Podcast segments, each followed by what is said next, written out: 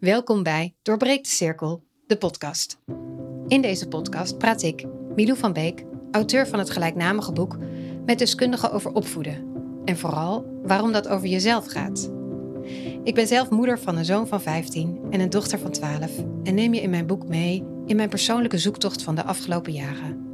Ik heb ontdekt dat we vaak naar buiten kijken als het thuis niet lekker loopt.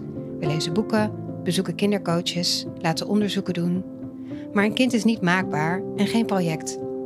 Als we gaan zien dat ze ons iets vertellen met hun gedrag, als we naar binnen durven kijken, naar wie wij zijn, hoe wij zijn gevormd en wat we daarvan meenemen in ons eigen gezin, heeft dat vaak een enorm effect op onze kinderen.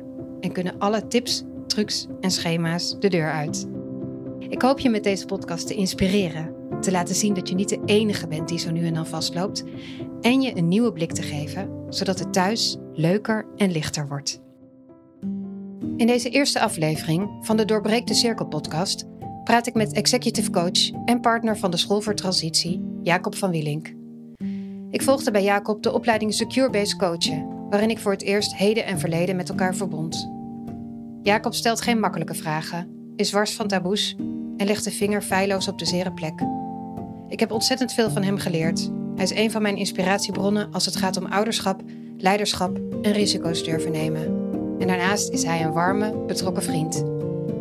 We praten in deze aflevering onder andere over hechting en de invloed daarvan op de relaties in je leven. Over het contact tussen ouders en kinderen, tussen ouders onderling, de vele triggers en emoties in een gezin en waarom je als ouder zo vaak een tegennatuurlijke beweging moet maken. Ik hoop dat deze aflevering je veel nieuwe inzichten en inspiratie geeft. Veel luisterplezier! Jakob. Ja, Milou.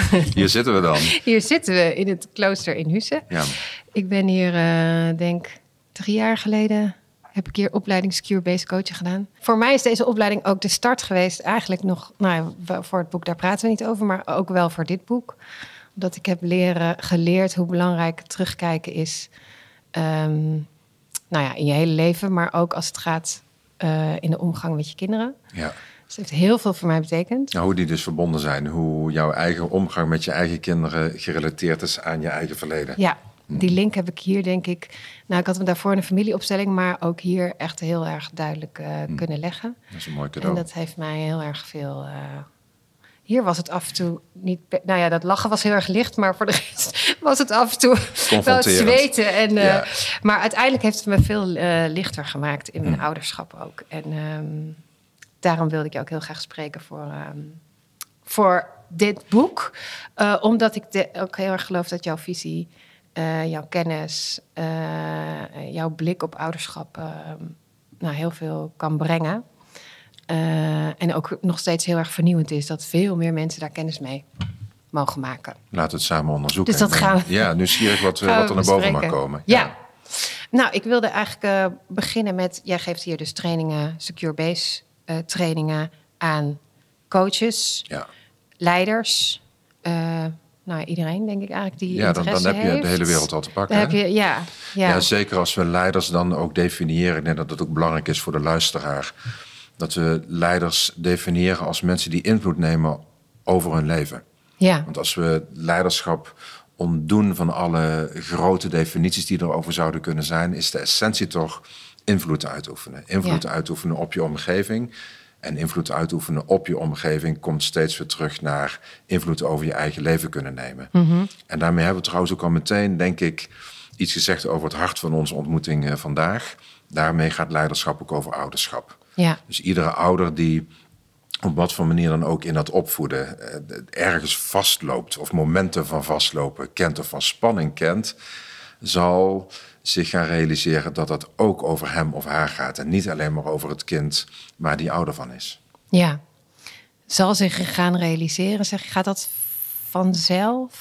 Ja, misschien zit daar ook wel een tikkie wishful thinking bij. Maar ik hoop altijd maar, en ik ontmoet gelukkig heel veel ouders die, als ze in de gezinsdynamiek tegen patronen aanlopen, die effect hebben op het hele gezinsleven, op de sfeer in het gezin. die effect hebben op de één-op-één relatie met een kind of met kinderen. En daarmee ook effect hebben op de relatie, dus de partnerrelatie. Die effect hebben op ook hoe je omgaat met vrienden en in de familiekring. Ja, velen lopen daar tegenaan en velen hebben ook wel het verlangen om dat naar een volgend level te krijgen. Maar soms duurt het wel lang. Je moet vaak wel, dan moeten soms extreme triggers zijn om dat ook noodzakelijk te maken. Mm-hmm. Kan je er wel een voorbeeld van geven? Ja, extreme triggers. Ja, extreme triggers. Nou, ik kan me één... Dat is een heel indringend voorbeeld van me. In alle onschuld, zou ik bijna willen zeggen. Want het was alles behalve onschuldig. Ik was een deelnemer aan mijn training. Een vrouw die vertelde openhartig op een van de dagen dat we met elkaar in gesprek gingen over... Ja, wat kom je nou tegen in het verbinding maken?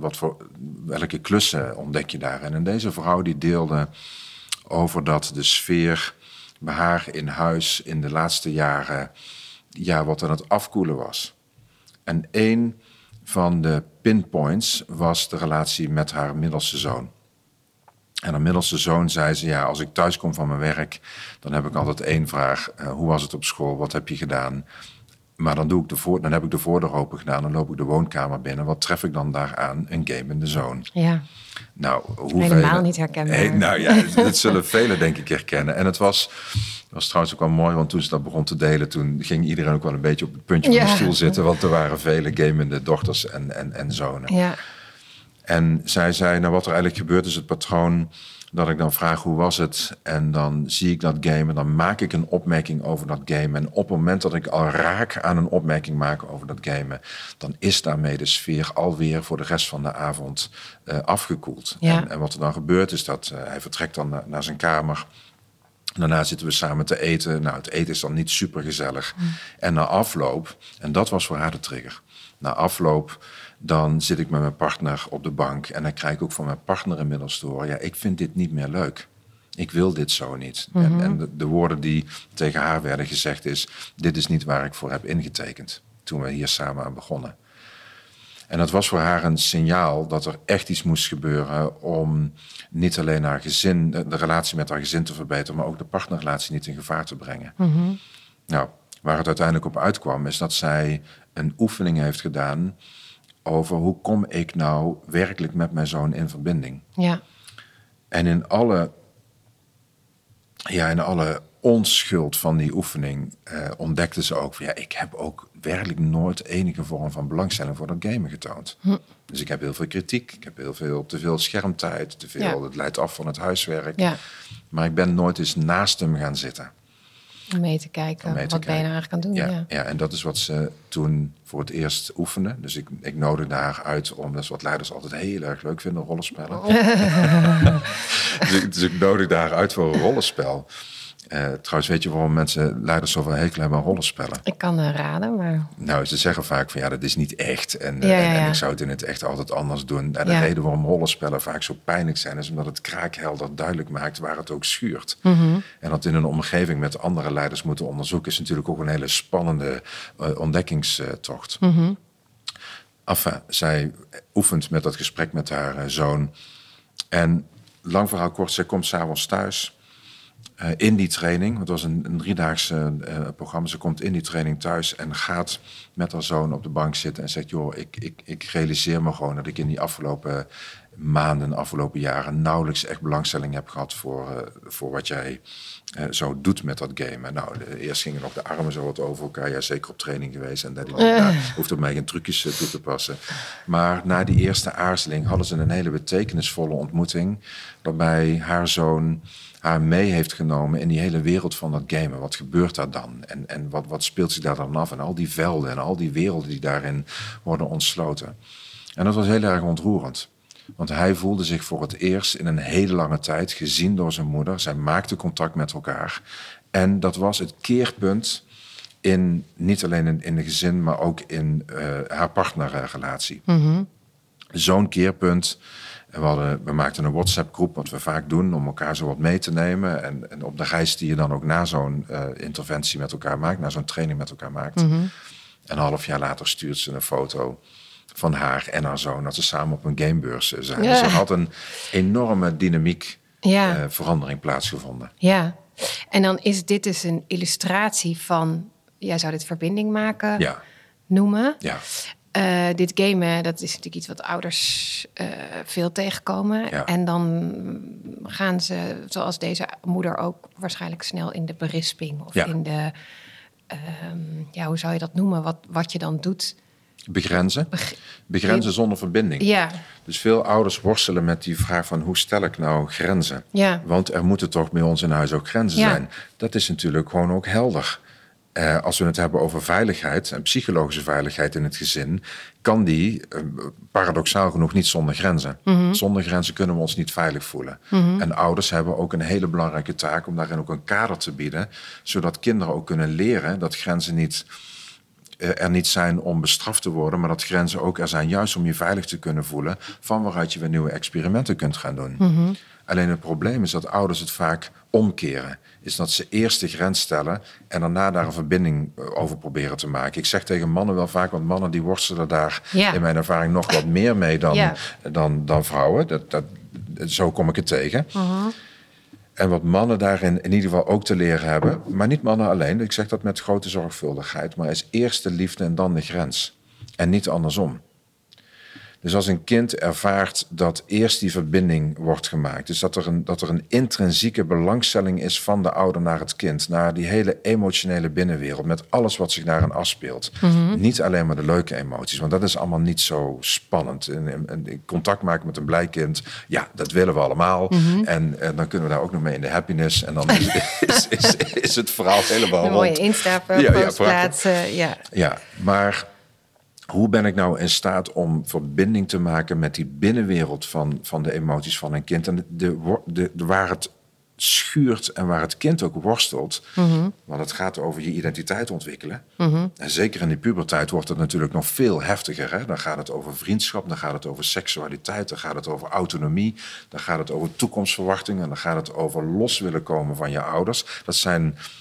heel erg gezonde fenomenen. Dat zal iedere ouder ook overigens wel erkennen, dat gezond is. Ja. Maar dan komt de boosheid. Dan komt de weerstand, dan komt de angst, dan komt het verdriet... dan komt de schaamte, dan komen al die thema's zo vol in beeld.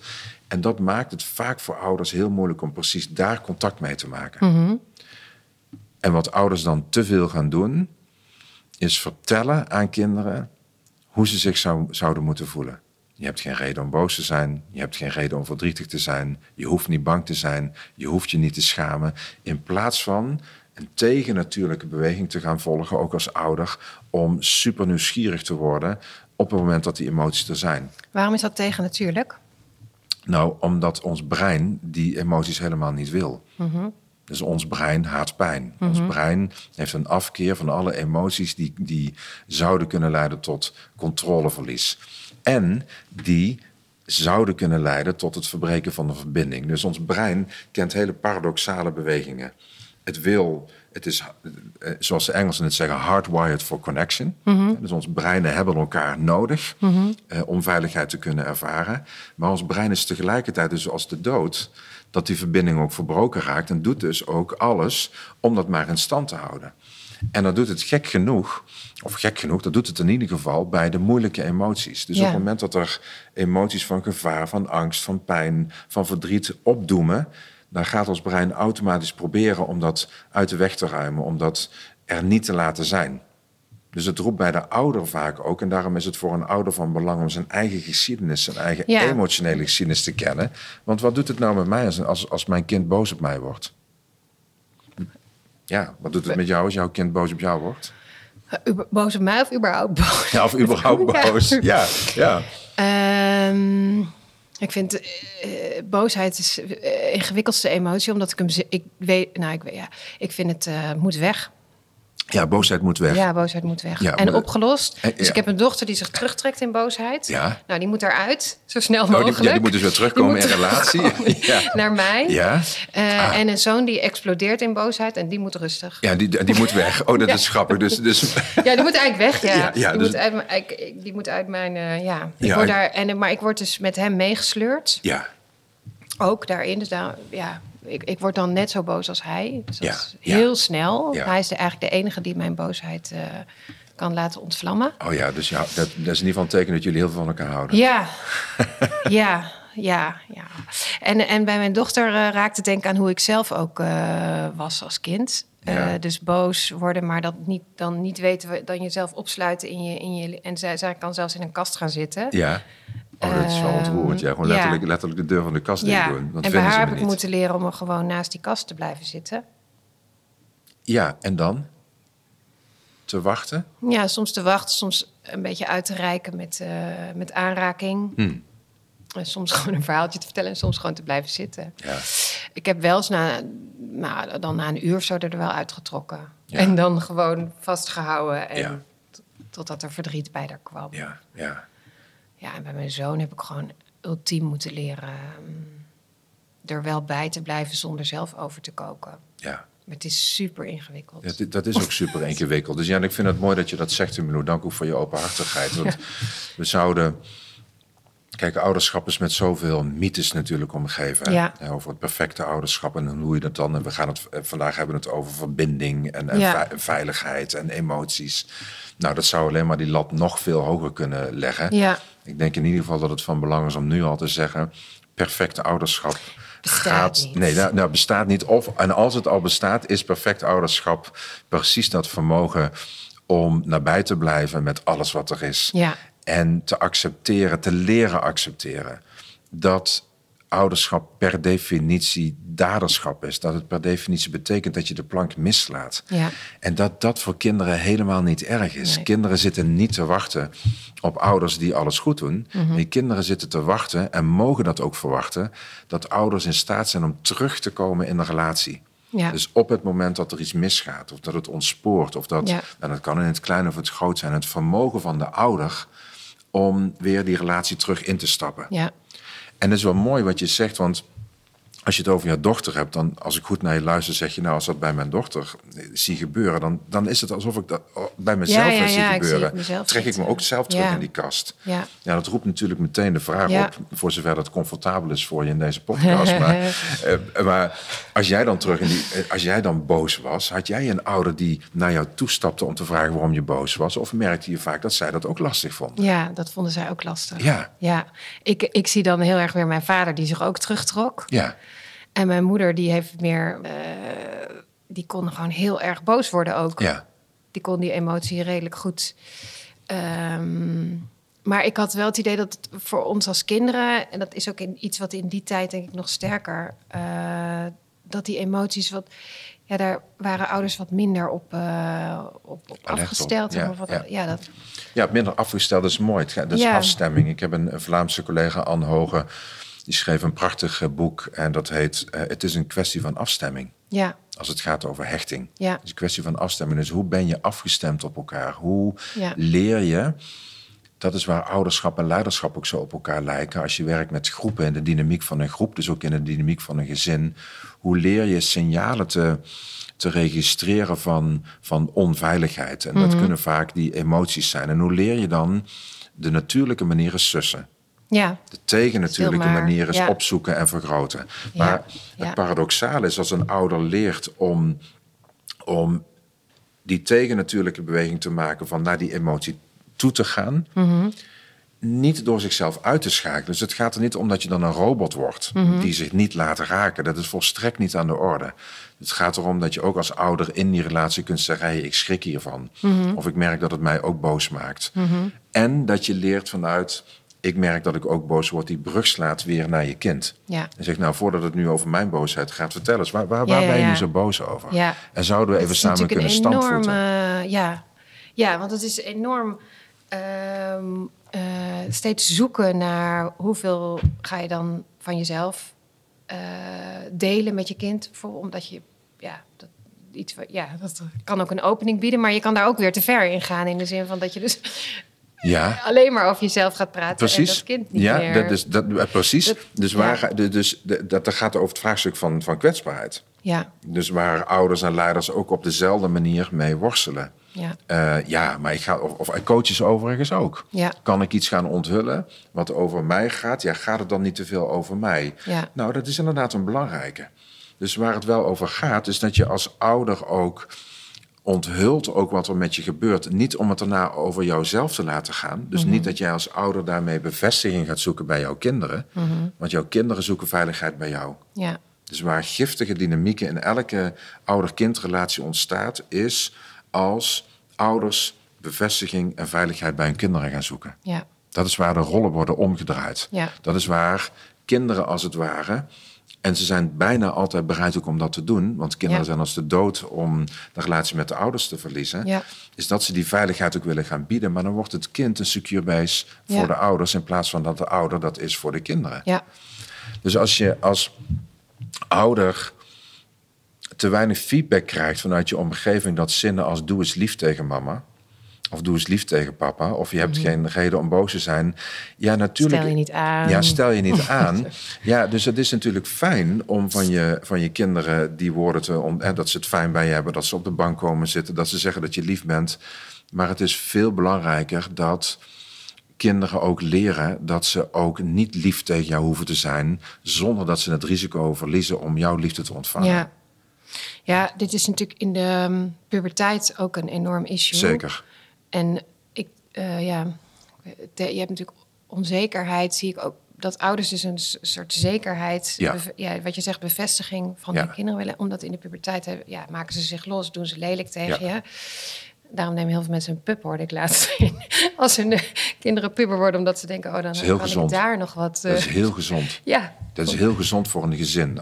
Als er geen ernstige allergieën in het gezin zijn, is het hebben van een huisdier een ongelooflijk krachtig fundament voor het heel gezin om te leren omgaan met hechting. Die hond of kat of ander dier, die kan dat heel goed handelen, emoties. En die reageert er ook heel primair op. Maar daar kun je vaak ook van leren van hoe kanaliseren wij ook emoties met elkaar. Ja.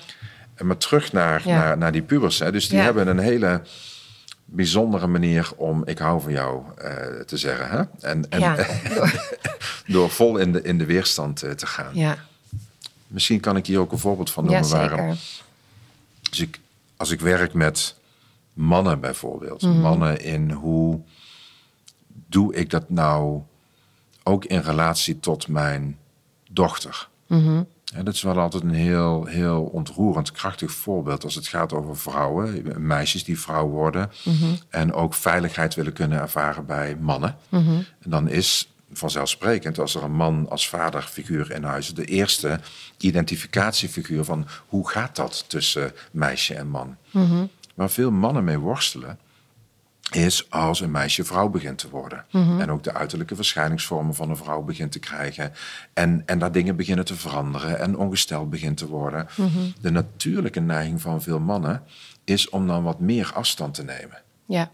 Dus ze kunnen daar soms wat van schrikken. Ja. Zonder dat ze zich bewust zijn van, oh, kan ik dan nog wel knuffelen? Stoeien. Of raak ik dan misschien per ongeluk aan en zou dat ongewenst kunnen zijn? Nou, de ervaring leert dat er precies het tegenovergestelde gebeurt bij het meisje wat gaat opgroeien. Dus het meisje wat opgroeit en tot haar 10e, 11e vol in die knuffelfase was. En papa die in één keer afstand neemt, brengt zonder dat het meisje dat zal zeggen tegen jou, raakt aan de binnenkant verward. Mm-hmm. Want dat systeem van haar lijf, merkt in één keer dat er een afstand wordt genomen, daar waar ze die nabijheid juist nodig heeft. Mm-hmm. Dus het is als ouder, als vader hier in het bijzonder, ook de kunst om in die relatie te blijven stappen. Mm-hmm. En ook het wegbewegen van je dochter meer vanuit haar te laten komen. Op een hele natuurlijke manier. Want op een gegeven moment gaan natuurlijk dochterlief zeggen, nou pa, nu hoeft dat even niet. Nee. En als dadelijk mijn vriendinnen me opkomen halen, dan mag het ook. Doe maar. Ja. Ga maar even, blijf maar even zitten. Ja. Het is durven in te blijven stappen. Hetzelfde gebeurt in aansluiting hierop, is wat veel puberkinderen moeilijk vinden, is om die hele, en voordat we aan deze opname begonnen, deelde je daar ook een heel krachtig voorbeeld over. Het is voor heel veel puberkinderen in dat razendsnel zich ontwikkelende brein een enorme klus om emoties te leren ondertitelen. Ja. Wat gebeurt er nou eigenlijk überhaupt in mijn brein? En een ouder die dan voortdurend er bovenop zit en vraagt, wat gebeurt er? Ja, dat werkt niet altijd. Nee. Maar tegelijkertijd is het wel van belang dat een ouder daarvoor blijft gaan. Dus wat er vaak gebeurt is, Papa of mama klopt op de slaapkamerdeur en wil even op de rand van het bed zitten om te spreken, maar de deur wordt dichtgedaan of nu geen zin. Zo. Dat is als we het hebben over hechting, een heel belangrijk signaal van het kind dat het zoekt naar de vraag, ga jij blijven? Mm. Dus wat ik kan doen is als mijn dochter de deur dicht smijt en zegt ik wil het er niet met je over hebben en ik heb helemaal geen zin om niet bij jou te huilen of ik heb helemaal geen zin om überhaupt met jou te praten, kan ik de deur weer dicht doen en dan naar jou lopen. Ja, zie je nou wel, jij zei dat ik dat gesprek aan moet gaan, maar ze geeft zelf toch heel duidelijk aan dat ze het niet over wil hebben. Ja. Dus ik ga dat niet meer doen. Aha, tegennatuurlijke beweging. Volgende dag weer aankloppen. En als dan weer de deur dicht gaat, een volgende week er weer eens op terug te komen. En te zeggen, hey, waarom mag ik je vragen waarom je die deur dichtgooide?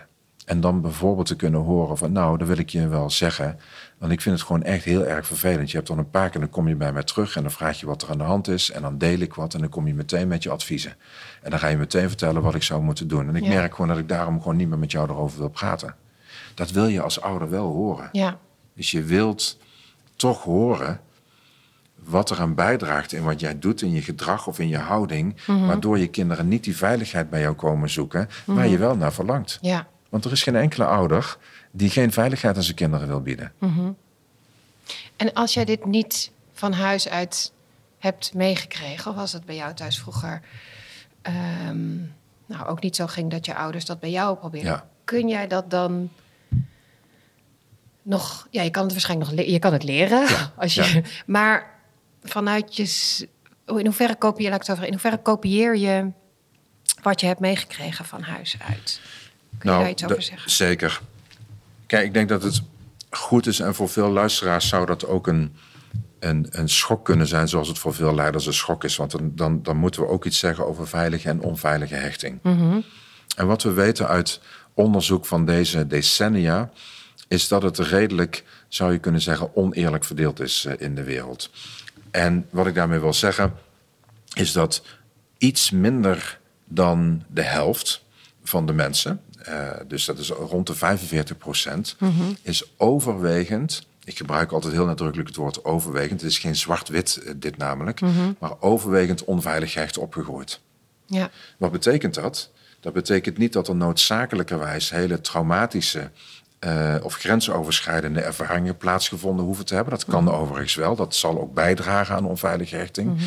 Maar het betekent veel meer dat er op bepalende momenten of in bepalende perioden in het opgroeien, op het moment dat ik als kind emotioneel die buitenwereld instapte, ik onvoldoende nabijheid heb kunnen ervaren. Iemand die blijft op het moment dat ik aan het experimenteren ben met die emoties in verbinding te proberen te brengen. Ja. En waar leidt dat toe?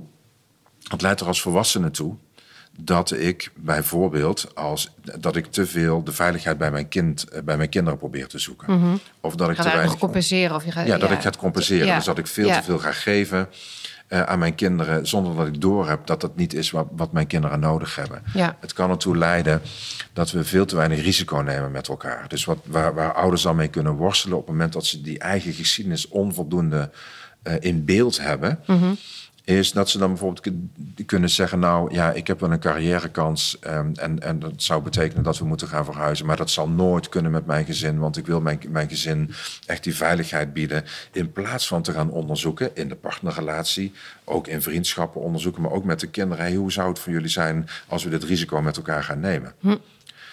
Dus het kan ertoe leiden dat er veel te weinig risico's worden genomen, dat er te veel bevestiging wordt gezocht bij de kinderen, daar waar je dat niet daar moet gaan halen. Mm-hmm. En de meeste ouders die dat in de gezinsdynamiek tegenkomen, zullen dat linksom of rechtsom ook op andere terreinen van het leven tegenkomen. Mm-hmm. In leiding geven aan een team of onderdeel zijn van een team, je onvoldoende senang, je onvoldoende veilig voelen in een team. Mm-hmm. Kun je dat leren, Milou? Ja, je kunt dat zeker leren. Maar het begint met bewustzijn. Elk leren begint natuurlijk met bewustzijn. Het begint dat er triggers zijn in je gezin die je ook serieus neemt. Ja, want dat is natuurlijk wat ook vaak gebeurt, is dat even zwart-wit gezegd over dat kinderen de schuld krijgen van die hebben probleemgedrag. Ja. En dat wordt, die worden dan meegenomen naar een psycholoog, plek waar dat opgelost wordt. Of een pedagoog. Ja, dat klopt. Waar dat opgelost wordt. Ja, dat is heel gevoelig ook. Dus ik spreek er ook wel met compassie over. Maar het gaat me ook wel vaak aan het hart. Precies wat jij nu zo heel met de vinger op wijst. Dus vaak worden kinderen overal mee naartoe gesleept. Of krijgen ze van de school te horen, van de juf of de meester of van de leraar van we moeten in gesprek, want jouw kind vertoont hier een gedrag wat gewoon niet oké is.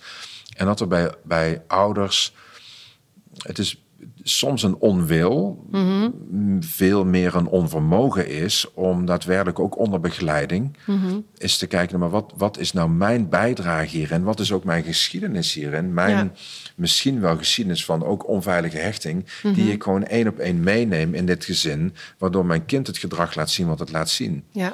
En je kunt daar jezelf niet aan onttrekken met welk label dan ook. Dus je kunt PDS, NOS, ADD, ADHD, noem alle lettercombinaties maar die je zou kunnen bedenken. Ja. Die ontslaan geen enkele ouder van de uitnodiging om ook te kijken van maar wat in onze intrapersoonlijke dynamiek speelt hierin mee dat mijn kind dit gedrag ook laat zien. Mm-hmm. En intrapersoonlijk? Nou, dat is wat intrapersoonlijk is, de dynamiek in mijzelf. Ja. Dat is de dynamiek in jouzelf. En wat er tussen ons tweeën gebeurt, waardoor dit ook constant kan blijven. Ja, dus jouw rol als ouder. Ja, jouw rol als ouder en te gaan onderzoeken ook. En dat zijn geen gemakkelijke onderzoeken. Nee. Dus het onderzoek bijvoorbeeld dat je als kinderen wat ouder beginnen te worden, zo 7, 8, 9... waarop je ook wel wat dialogen ook kunt gaan hebben. Hè? Want het staat of valt ook, ben je als ouder in staat om dialoog te hebben met je kinderen. Ja. En dat is oefenen. Ja. Dat is voor iedere ouder oefenen. Ja. Ja, dus in plaats van te vertellen, te gaan luisteren en te gaan teruggeven aan het kind wat je ook hoort. Wauw, wat is dat een klus. En ook te durven gaan onderzoeken. En je kunt als ouder zeggen, ik ben veilig voor mijn kinderen. Mm-hmm. Het spijt me. The proof of the pudding is in the eating. Het is pas veilig op het moment dat beide in die relatie ook ervaren dat het veilig is. Mm-hmm. En dat betekent dat het ook heel nuttig kan zijn en heel belangrijk om ook aan je kinderen te gaan vragen op gezette tijden. Variaties op een vraag van, wat draagt er nou aan bij in onze relatie dat jij je veilig bij mij voelt? Mm-hmm. Maar wat doet er soms ook afbreuk aan? Kunnen kinderen dat al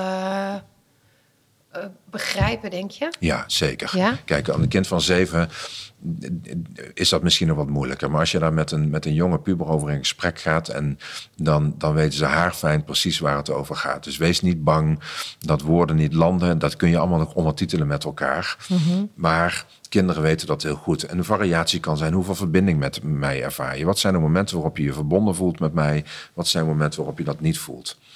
Soms krijg je helemaal geen schokkende dingen te horen. Het kan zijn, ik had vorige week een vader in de praktijk, dat was zo ontroerend. Die was heel emotioneel. Die heeft met een van zijn kinderen, is die aan het worstelen. Dus soms ook letterlijk, omdat het gewoon niet lukt. Ja. Omdat het gewoon niet lukt en het kind zit vol met boosheid. En hij vertelt, als ik dan thuis kom, dan sta ik elke avond als ik thuis kom, sta ik op alert. En ben ik al bang dat er een explosie plaats gaat vinden, die ook elke avond plaatsvindt. Dus het is ook een jong kereltje met niets. Dus die heeft ook meer structuur en meer veiligheid nodig. En onlangs waren we met mijn zoon en mijn dochter en mijn vrouw waren bij iemand die ons begeleidt om eens te kijken wat gebeurt er nou. En toen stelde die begeleider aan beide kinderen in mijn bijzijn de vraag, wat vinden jullie soms moeilijk zo als papa dan thuis is? En toen zeiden ze allebei bijna in koor dat hij op zijn telefoon zit te kijken. Mm. En papa zei tegen me, ja, dat was echt oud. En hij moest ook, toen hij dat tegen mij zei, werd hij heel emotioneel. Ja. En er gebeurden 2 dingen. Hij werd emotioneel en zei, ik voelde me beschaamd dat dat gebeurde. Maar hij zei, ik voel ook zo sterk mijn verdedigingsmechanisme, om dan ook tegen mijn kinderen te willen zeggen dat het niet waar is. Ja. Omdat ik hoor wat ze zeggen, omdat ik wel betrokken ben. Maar het feit is dat die kleine signalen van ik op mijn telefoon kijken, terwijl ik, is dat mijn en het ging dan in het bijzonder over zijn zoon, voelt dat ik geen contact met hem krijg. Ja. En dat het al een trigger is, een mini-trigger, die een heleboel andere triggers in werking zet, waardoor ook die boosheid veel groter begint te worden. Dus ik heb linksom of rechtsom als ouder te leren en te structureren dat als ik thuis kom, dat er momenten zijn waarop ik dus niet op dat apparaat loop te kijken. Is gedrag in die zin altijd is natuurlijk heel zwart, maar bijna altijd een spiegel. Ik denk het wel. Voor kinderen? Ja, ik denk het wel. Kinderen doen niet wat je ze vertelt wat ze moeten doen. Hoeveel ouders lopen daar niet tegenaan? Ja. Dat kinderen niet de kamer opruimen. Maar ze vertellen niet wat ze moeten, wat jij hen vertelt dat ze moeten doen. Maar ze volgen naar wat ze zien. Ja. En dat is dus inderdaad altijd een hele sterke spiegel. Ja, alleen niet per se letterlijk in de zin van dus die boosheid. Die is niet omdat jij per se bijvoorbeeld je hebt een grens gesteld en het kind wordt boos, dan is het 1 op 1. Maar soms is die boosheid dus een symptoom van contact willen maken. Precies. Of... Ja, precies. Ja, boosheid is overigens ook in onze maatschappij denk ik een van de emoties, omdat we die veel te weinig adresseren op tal van terreinen van het maatschappelijk leven tot ontsporingen en problemen leidt. Tussen hele volwassen mensen die hier aan de tafel zouden kunnen zitten, maar niet meer weten hoe ze met elkaar in verbinding moeten zijn. Ja. Dus we hebben ook geprobeerd, we hebben heel veel emoties naar de rand van de maatschappij willen masseren. Nou, boosheid is er één van. Ja. Maar boosheid wil gezien en wil erkend worden. Boosheid is een fundamenteel belangrijke emotie die contact wil maken en die richting wil geven. Ja, en als je dat dus structureel, als je zelf niet goed geleerd hebt om daarmee om te gaan en je duwt dat bij je kinderen ook. Het leidt of tot agressie of tot depressie. Er zijn eigenlijk uiteindelijk niet heel veel variaties op een thema. En het leidt bij kinderen, bij heel veel kinderen, dat die boosheid die wordt onderdrukt, dat het op school eruit komt in vervelend gedrag. Of in clownesk gedrag. Of in dat wordt acting out noemen ze dat ook wel.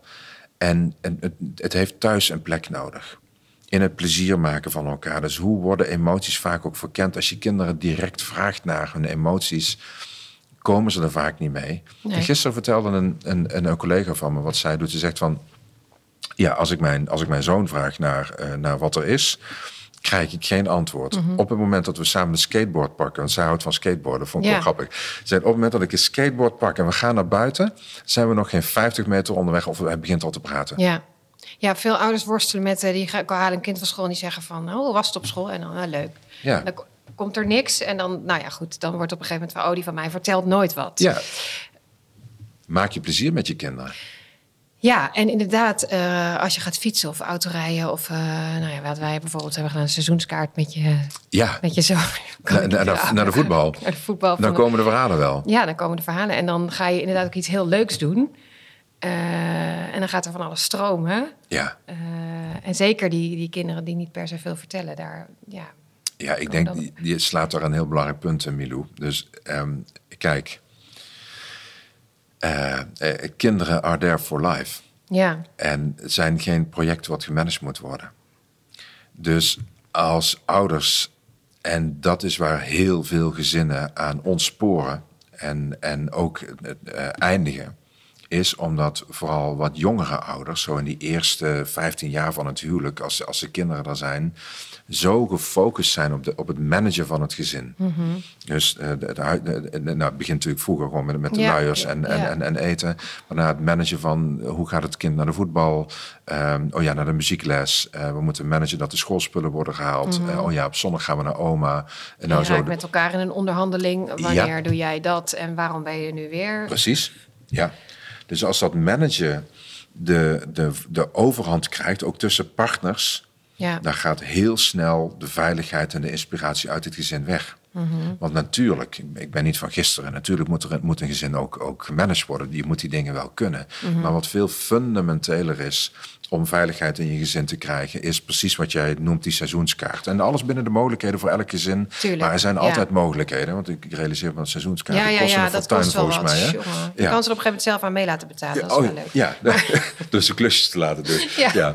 Maar het gaat natuurlijk veel dieper. Het gaat over je bereidheid als ouders om plezier en inspiratie in het gezin te brengen. Ja. Dus te investeren in bijvoorbeeld dingen als een moeder-dochterdag per jaar. Een vader-zoon, vader-dochterdag per jaar. Dus niet alles met het hele gezin doen. Dat is ook een hele belangrijke. Mm-hmm. Dus hoeveel 1 op 1. Oh, dat is zo fundamenteel. Als het gaat over veiligheid in het gezin creëren.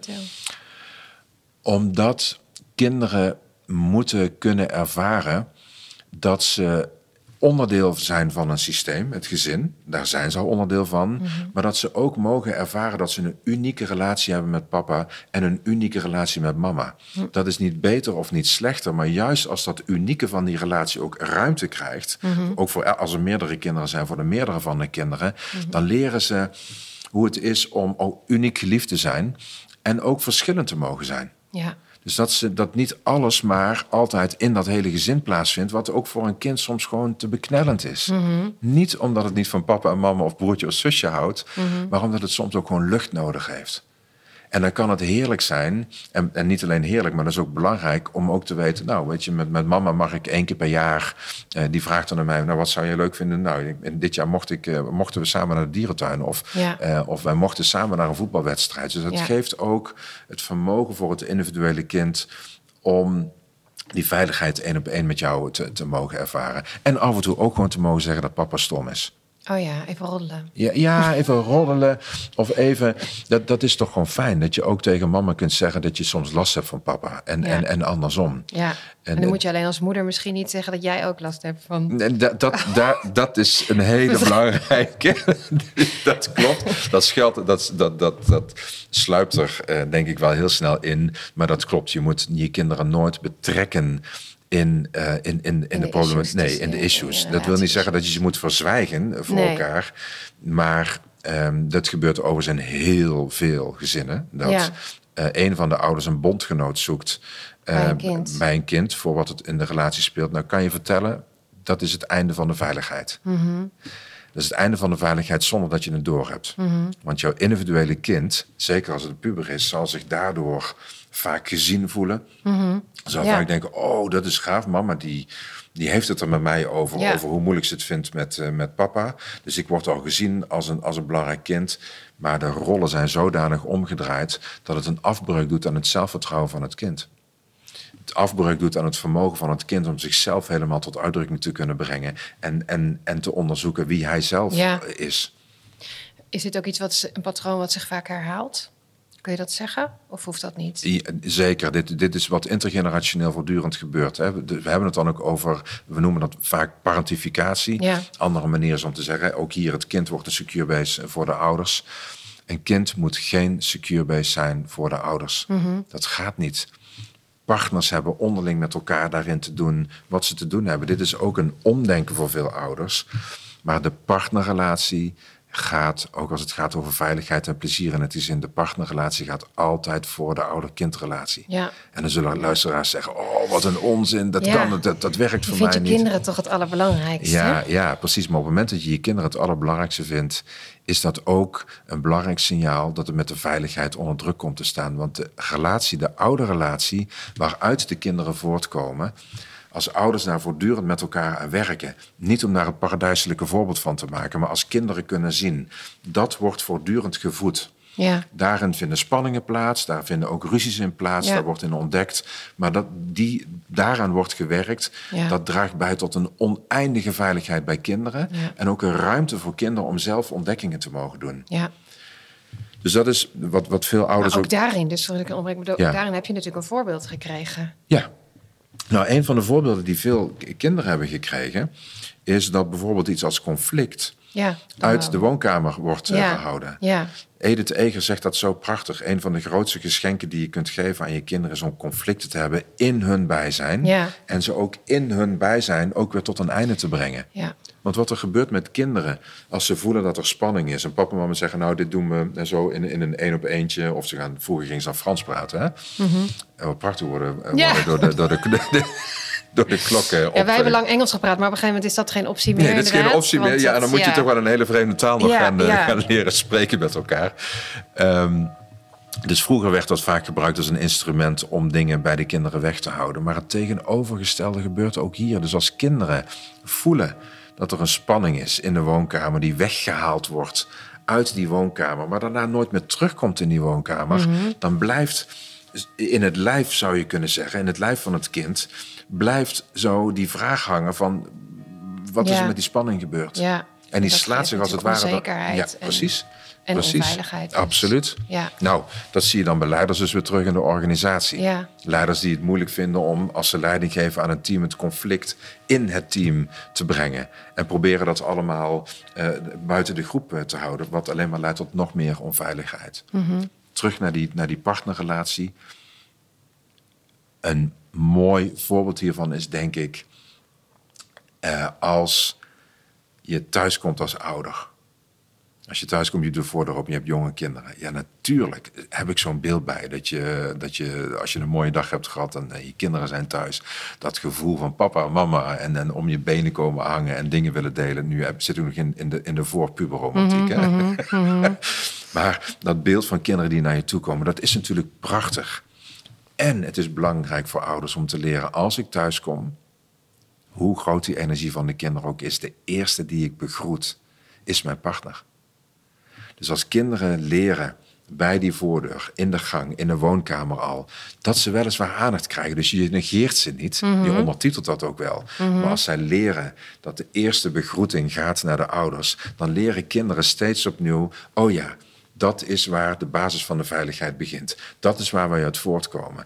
En daar mogen wij bij aansluiten. Dat creëert zo ontzettend veel plezier. Ja. En kinderen kunnen dat heel goed verduren. Ja. Dat betekent ook dat het voor ouders ook van belang is om, hoeveel ouders krijg ik niet in mijn praktijk, waar het op wat voor manier dan ook onder druk komt te staan. En als ik dan de vraag stel, hele basale vraag, wanneer hebben jullie voor het laatst met z'n tweeën, zijn jullie weg geweest? En ben je een weekendje weg geweest? Of heb je een vakantie samen gehad? Of heb je dates met elkaar? Het staat bijna altijd onder druk. Ja. Bijna altijd druk omwille van de drukke buitenwereld, het drukke gezinsleven. Maar de effecten zijn bijna altijd negatief. Mm-hmm. Je zult als ouders moeten organiseren dat je de ruimte hebt om elkaar te ontmoeten zonder het bijzijn van je kinderen. Mm-hmm. En het punt is vaak, als je dat helemaal niet meer doet, en ik moet daar soms ook wel om lachen en huilen tegelijkertijd. Want dan vertellen cliënten ook aan me van, ja, nou, dat heb ik dan gedaan. Hè, en 3 jaar waren we niet meer weg geweest. En hebben we een huisje geboekt op de Veluwe. We hebben gewoon een weekend lang ruzie met elkaar zitten maken. Het was helemaal niet zo leuk, en we hadden er zo naar uitgezien. Ja. Nou, laat je niet ontmoedigen. Dat kan natuurlijk gebeuren, omdat dan de stop er ook afgaat en ook alle spanningen duidelijk worden. Ja. Dat maakt maar meer zichtbaar hoe belangrijk het is om met regelmaat dat ook te doen. Ja. Ja, en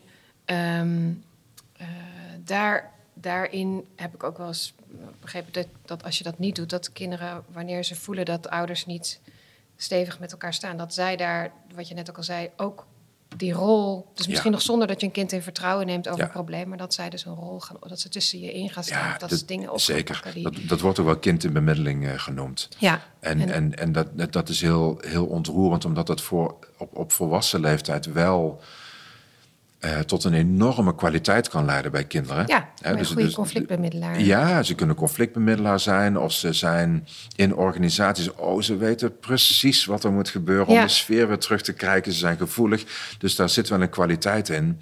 Maar die andere kant is altijd voelbaar. Het zijn ook altijd volwassenen die het moeilijk vinden om een eigen plek in te nemen, om grenzen aan te geven, die vaak als de dood zijn om relaties te verliezen, daardoor niet de keuzes maken die nodig of gezond zijn voor een eigen leiderschapsontwikkeling. Ja, gewoon meteen een burn-out associatie ook.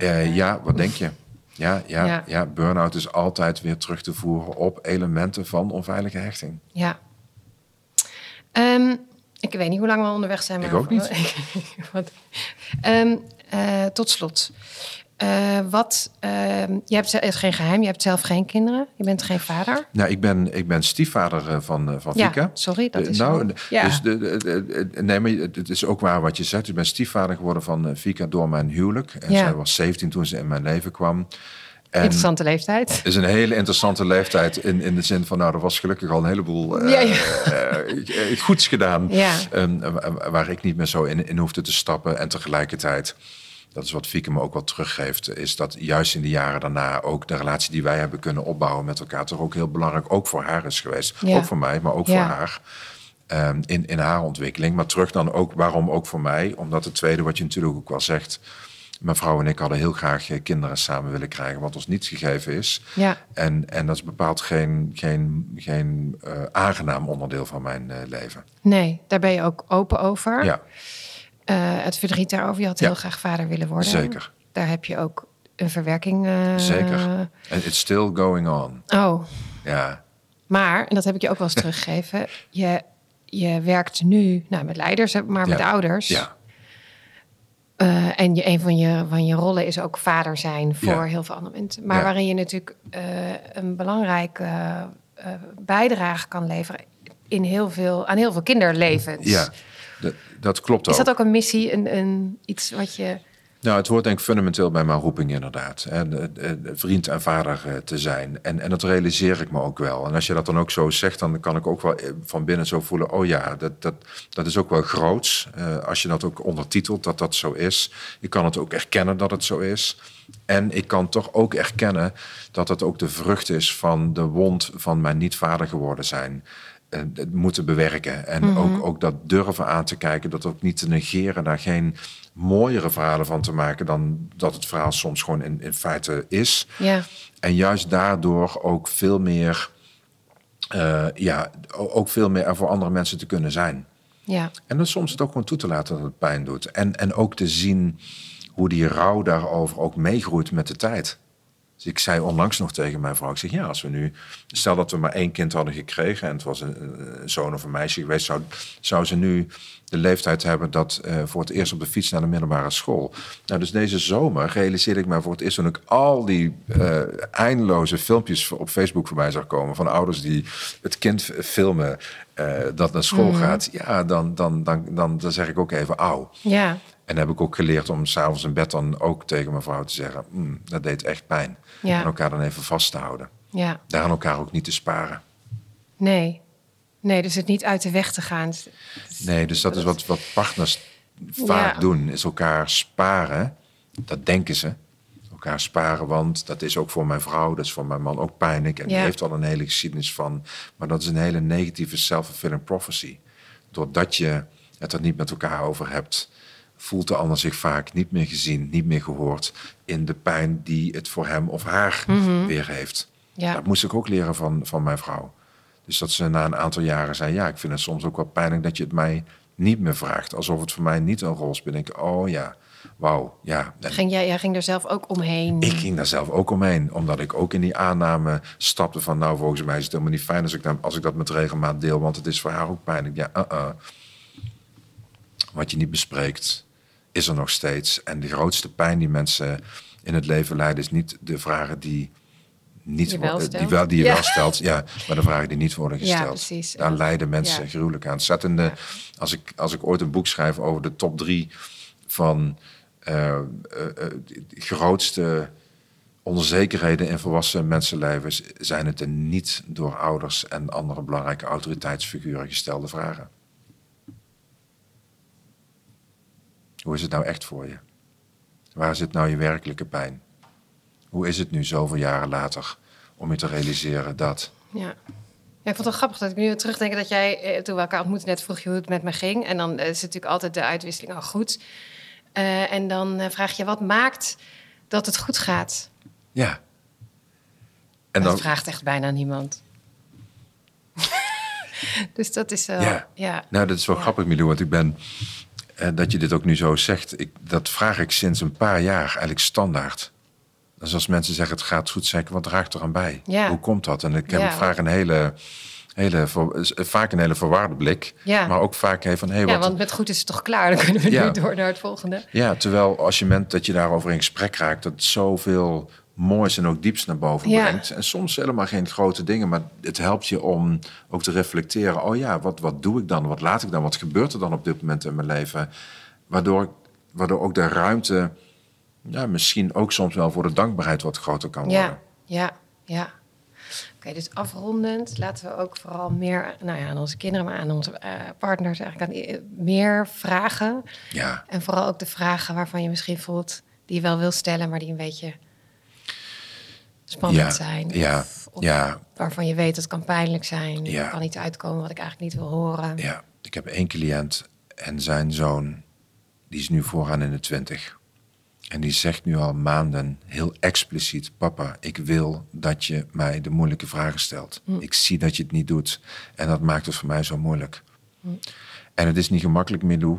Dus ik wil nu niet net doen van iedere luisteraar die gaat nu vanaf morgen alle moeilijke vragen stellen. Maar wel de aanmoediging, ga het wel doen. Oh. Je doet je kinderen, je doet je partner geen pijn met het stellen van die vraag. En vertrouw erop.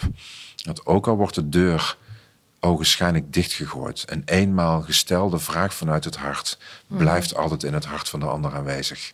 En zal zijn werking hebben op het moment dat de tijd daarvoor is. En soms is dat een dag later, soms is dat een 5 jaar later. Maar de kinderen die in de praktijk komen en zeggen, weet je, ik was een lastige puber. Ik weet dat ik het helemaal niet makkelijk heb gemaakt. Maar dit zal ik nooit meer vergeten. Mijn moeder stelde me elke dag deze vraag. Mijn moeder liet elke dag dit zien. En dat ze dat heeft gedaan, heeft me toch fundamenteel van binnen het vertrouwen gegeven dat het goed komt. Dat ik het aan kan. Dat ik de wereld in mag stappen. Ja. Geef nooit op. Nee. Nou, ik vind dat een prachtig einde. Jij? Ik vind het ook een prachtig einde. En ik verheug me al op het volgende gesprek waarin we de draad weer verder spitsen. Ja, we gaan nog een hele serie maken. Nou, laten we dat eens doen. Dankjewel, Jakob. Zeer van harte. Dankjewel voor het luisteren naar de Doorbreek de Cirkel podcast. Meer informatie over het boek Doorbreek de Cirkel, dat op 27 juni verschijnt bij uitgeverij Kosmos, over Jakob en de School voor Transitie, vind je in de show notes. Op dinsdag 30 januari 2024 geef ik samen met Jakob een workshop over ouderschap en leiderschap. Ook in de show notes vind je een link waar je je mailadres kan achterlaten als je daarvan op de hoogte gehouden wil worden. In de volgende aflevering van de Doorbreek de Cirkel podcast praat ik met hoogleraar orthopedagogiek Laura Batstra over onder andere ADHD en het denken in stoornissen. Wil je op de hoogte blijven? Abonneer je dan op deze podcast en ik zou het heel leuk vinden als je er iets over wilt delen op social media of de podcast wil liken of reviewen in Apple of iTunes. Tot de volgende keer!